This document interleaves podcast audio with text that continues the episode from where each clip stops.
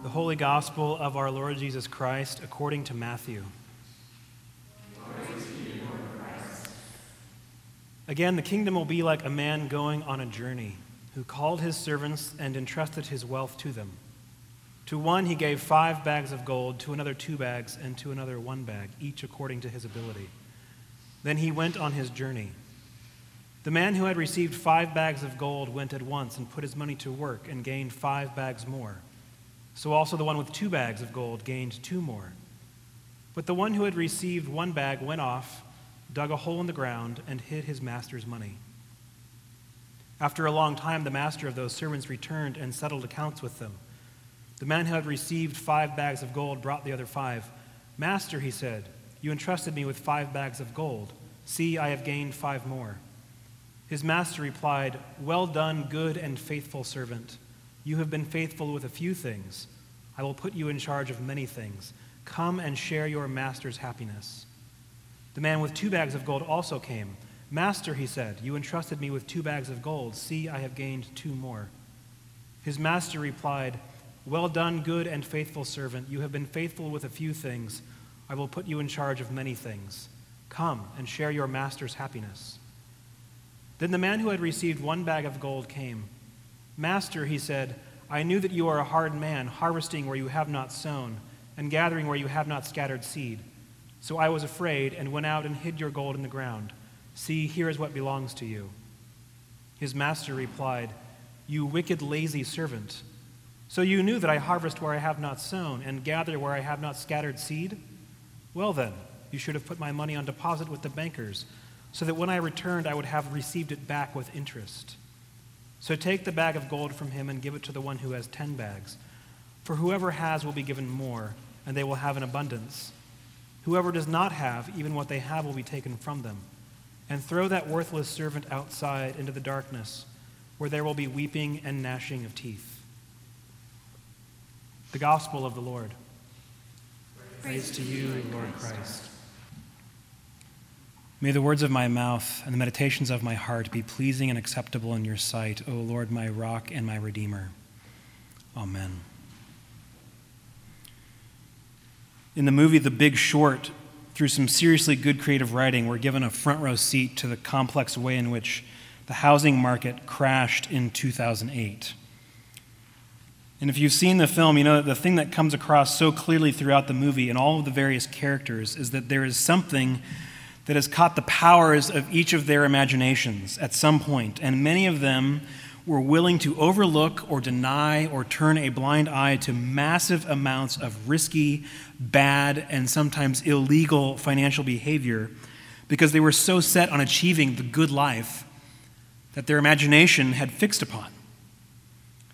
The most obvious characters in the movie are the two mortgage brokers in Miami. Have you guys seen, you know what I'm talking about? Movie? Remember those guys in the power suits with like the gleamy white smiles? They're bragging about approving mortgages for people who could not possibly pay them. And one of the other characters is actually confused. He, he pulls his team over and says, Why are they admitting all of the wrongdoing that they've been doing? And his friends are like, They're not admitting anything, they're bragging.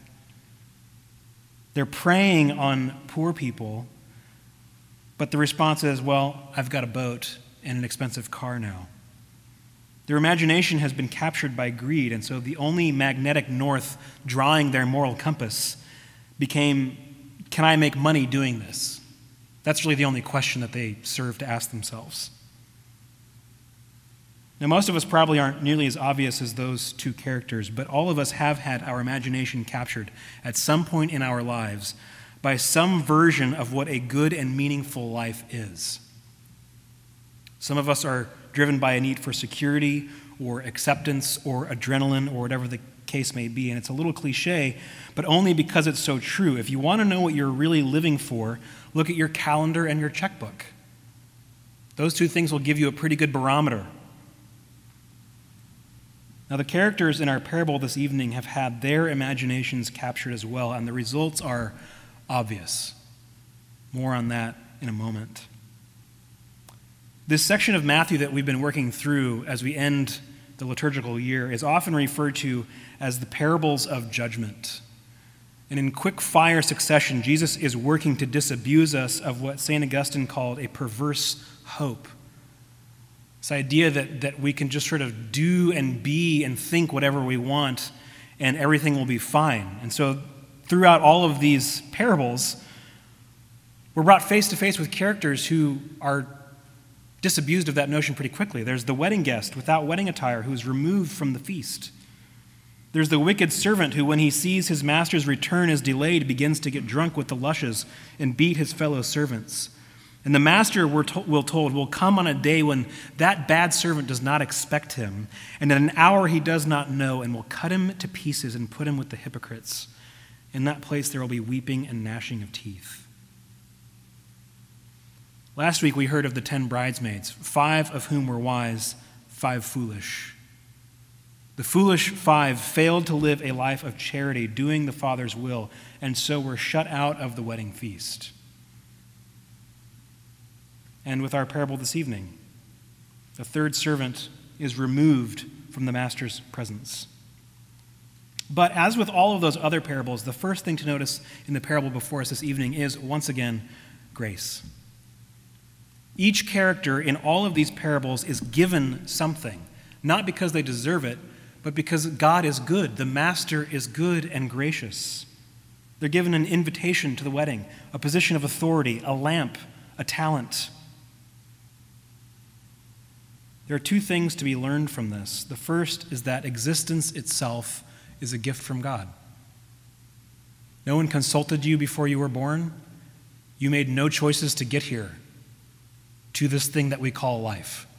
You did no work, it was just thrust upon you. Existence itself is a gift from God, and more specifically, those of you that are in Christ through faith in baptism have already been given everything you need in Christ to live the life He's called you to live.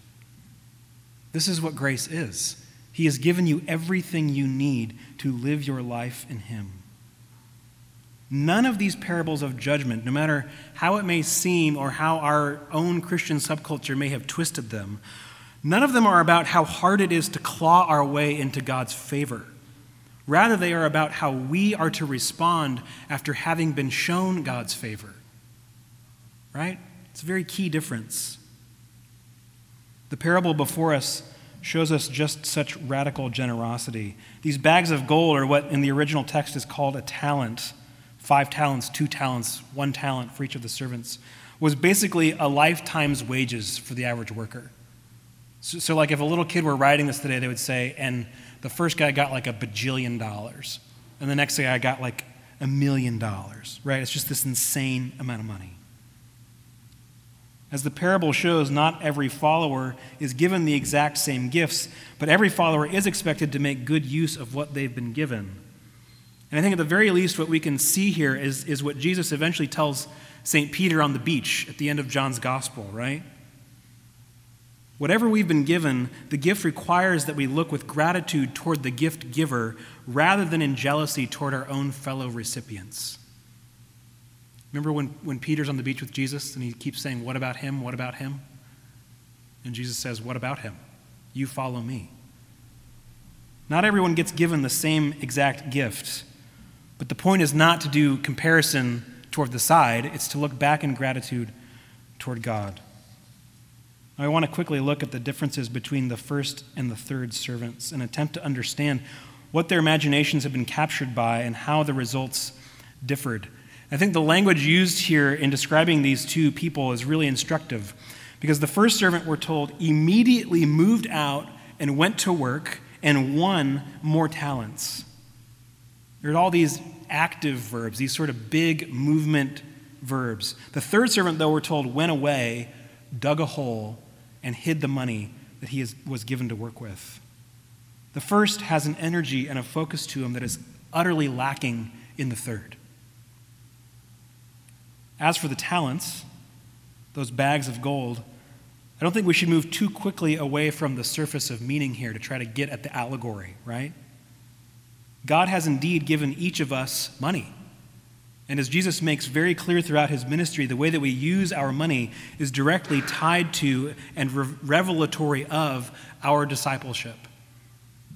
And so, at a very basic surface level, this parable could be read as God has given each of us a certain amount of wealth. Not all of us have the same amount, for sure. Some of us may have next to nothing compared to somebody else, but it still is God's generosity toward us, and we have a responsibility to use that well. Now, beyond money, the talent, this, this bag of gold in the parable, I would say is whatever the Lord has given you now and will ask about later. Whatever the Lord has given you now and will ask about later, this could include skills, gifts, opportunities, relationships. It definitely includes your participation in Christ, your knowledge of the good news of the gospel. Last week, the parable hinged on oil, which is often associated with the Holy Spirit and therefore the fruit of the Spirit, right? Doing works of charity. This week, the parable hinges on treasure, which is Christ, the word of the gospel, which each of you have been given. The, the first servant has had his imagination captured by this very treasure, by a God of mercy and grace who longs to see his image bearers thrive in freedom rather than waste away in the prison of sin and fear. The first servant has had his imagination captured by the Creator God, the one who speaks things into being, things as tiny as water bears and as massive as the Himalayas. This servant's imagination has been shaped by the generosity of a God who shares the gift of beingness. You imagine? The very thing that all of us take for granted is the greatest gift of all time. God is the only being who exists that does not need any other being to exist for him to have fullness. And yet he decided to share the gift of existence with us. That's what this servant's imagination has been drawn by and shaped by. And because of that, he's drawn toward immediate, focused activity because he is convinced that God is a giver of good gifts and that God will be filled with joy at this servant's work. The third servant, I've taken to calling the wet blanket banker. And he has had his imagination captured by a lie. And the dialogue here is important because in comes the third servant Sir, here is your money. I've kept it in my wet blanket bank because, well, I was afraid of you. I know that you're a hard man and you take out what you don't put in and you reap where you did not sow. And the master responds with what I'm pretty convinced is not just a straightforward response, but actually burning sarcasm. Really? You seem to know a lot about me. I'm a hard man, am I? I get out what I don't put in, do I? I reap what I don't sow. Interesting ideas. Out of curiosity, if that's how you feel about me, if that's what you know about me, why didn't you act accordingly and at least put the money in the bank where it could get some interest? And then the master commands that his money be taken from him and given to the guy with the ten bags of gold and has the worthless, quote, worthless servant thrown into the outer darkness. Now, if you're like me, you read this story and you think, well, contestant number three was kind of right, wasn't he? The master is a hard man, the kind of boss we should all be afraid of. And what's more, he seems unpredictable. The first two guys get commended, and the guy with the most gets given more, and then this last guy gets blisters on his ears. What's going on here? Well, if you'll allow me, I'd like to start with a premise and then work our way back through this strange conundrum. And the premise is this the third servant is condemned by his own fear of the master. And if fear of the master is what is being condemned in this parable, then our telling of it should not cause us to be afraid of the master. Right? The servant is being condemned because he lived in fear of the master. So, however, however we decide to tell this parable to ourselves, it should not lead us down toward that same fear, which would result in the same kind of condemnation. The error of the third servant was in his assumption that the master was a hard, mean, angry man who would come down on him if he did the wrong thing with his bag of money. And so, what our translators have tried to do, and I, what I've tried to do in translating the master's condemning words to the third servant, is to get across the fact that the master is being rather sarcastic. He's not agreeing with the servant's assessment of himself. Rather, he's basically giving the servant a self fulfilling prophecy. This is the sort of God that you want to worship. Go find him. What we're hearing from Jesus is that the thir- third servant's loyalty runs only as deep as his fear. The third servant has no love or affection toward the master. He has no faith or trust in the master. His imagination has been captured by something other than the true God. And it has propelled him to make all of the life decisions that he has made because he has been living, believing in a lie. So, Jesus' critique here is a critique that I, I think is heating up at our heels because it is so frighteningly easy for us to know about God, to learn about God, to talk about God, to sing about God, to write about God, and to not really trust God. To not really believe that He has our goodness in mind, that He cares for us and longs for us as a gentle Father. The third servant was a theologian, but he was a bad one. He reasoned with himself about who God is and allowed his reasoning to eclipse faith. And the relationship of faith is not a relationship of your brain to a set of ideas. Okay? If you grew up in the church, and especially if you grew up somewhere in, in, within the label of evangelicalism, we're starting to sort of circle toward the center of the target which is to say that the tradition that a good amount of us come from, there's this tendency to define faith as correct thinking. As long as you can check all the right doctrinal ideas in your mind, then that's it. And it becomes this completely internalized, theoretical way to be a Christian. But when Scripture talks about faith, it is always referring to a trust that gets acted out in the body. It's almost as if this trust requires a sense memory, and the language of that sense memory is love. And that's why we do the things that we do every week. It's a way of us acting out our love toward God in response to His great love toward us, so that it inscribes in our bodies a sense memory that will lead to trust. Right? Trust, not just right thinking a trust that actually gets lived out. The relationship of faith is not a relationship of your brain to a set of ideas. It is a relationship of you as an embodied person to Christ, our generous and gracious and kind King, which is to say, it is a relationship of love, wherein God, who is love, comes and dwells in us, and we in him. And as St. John wrote, to the churches perfect love casts out fear. Oh, that we might become a community that is filled perfectly with love, so that we would cast out fear from our midst and serve the true, good, kind, and generous God. In the name of the Father, and the Son, and the Holy Spirit. Amen.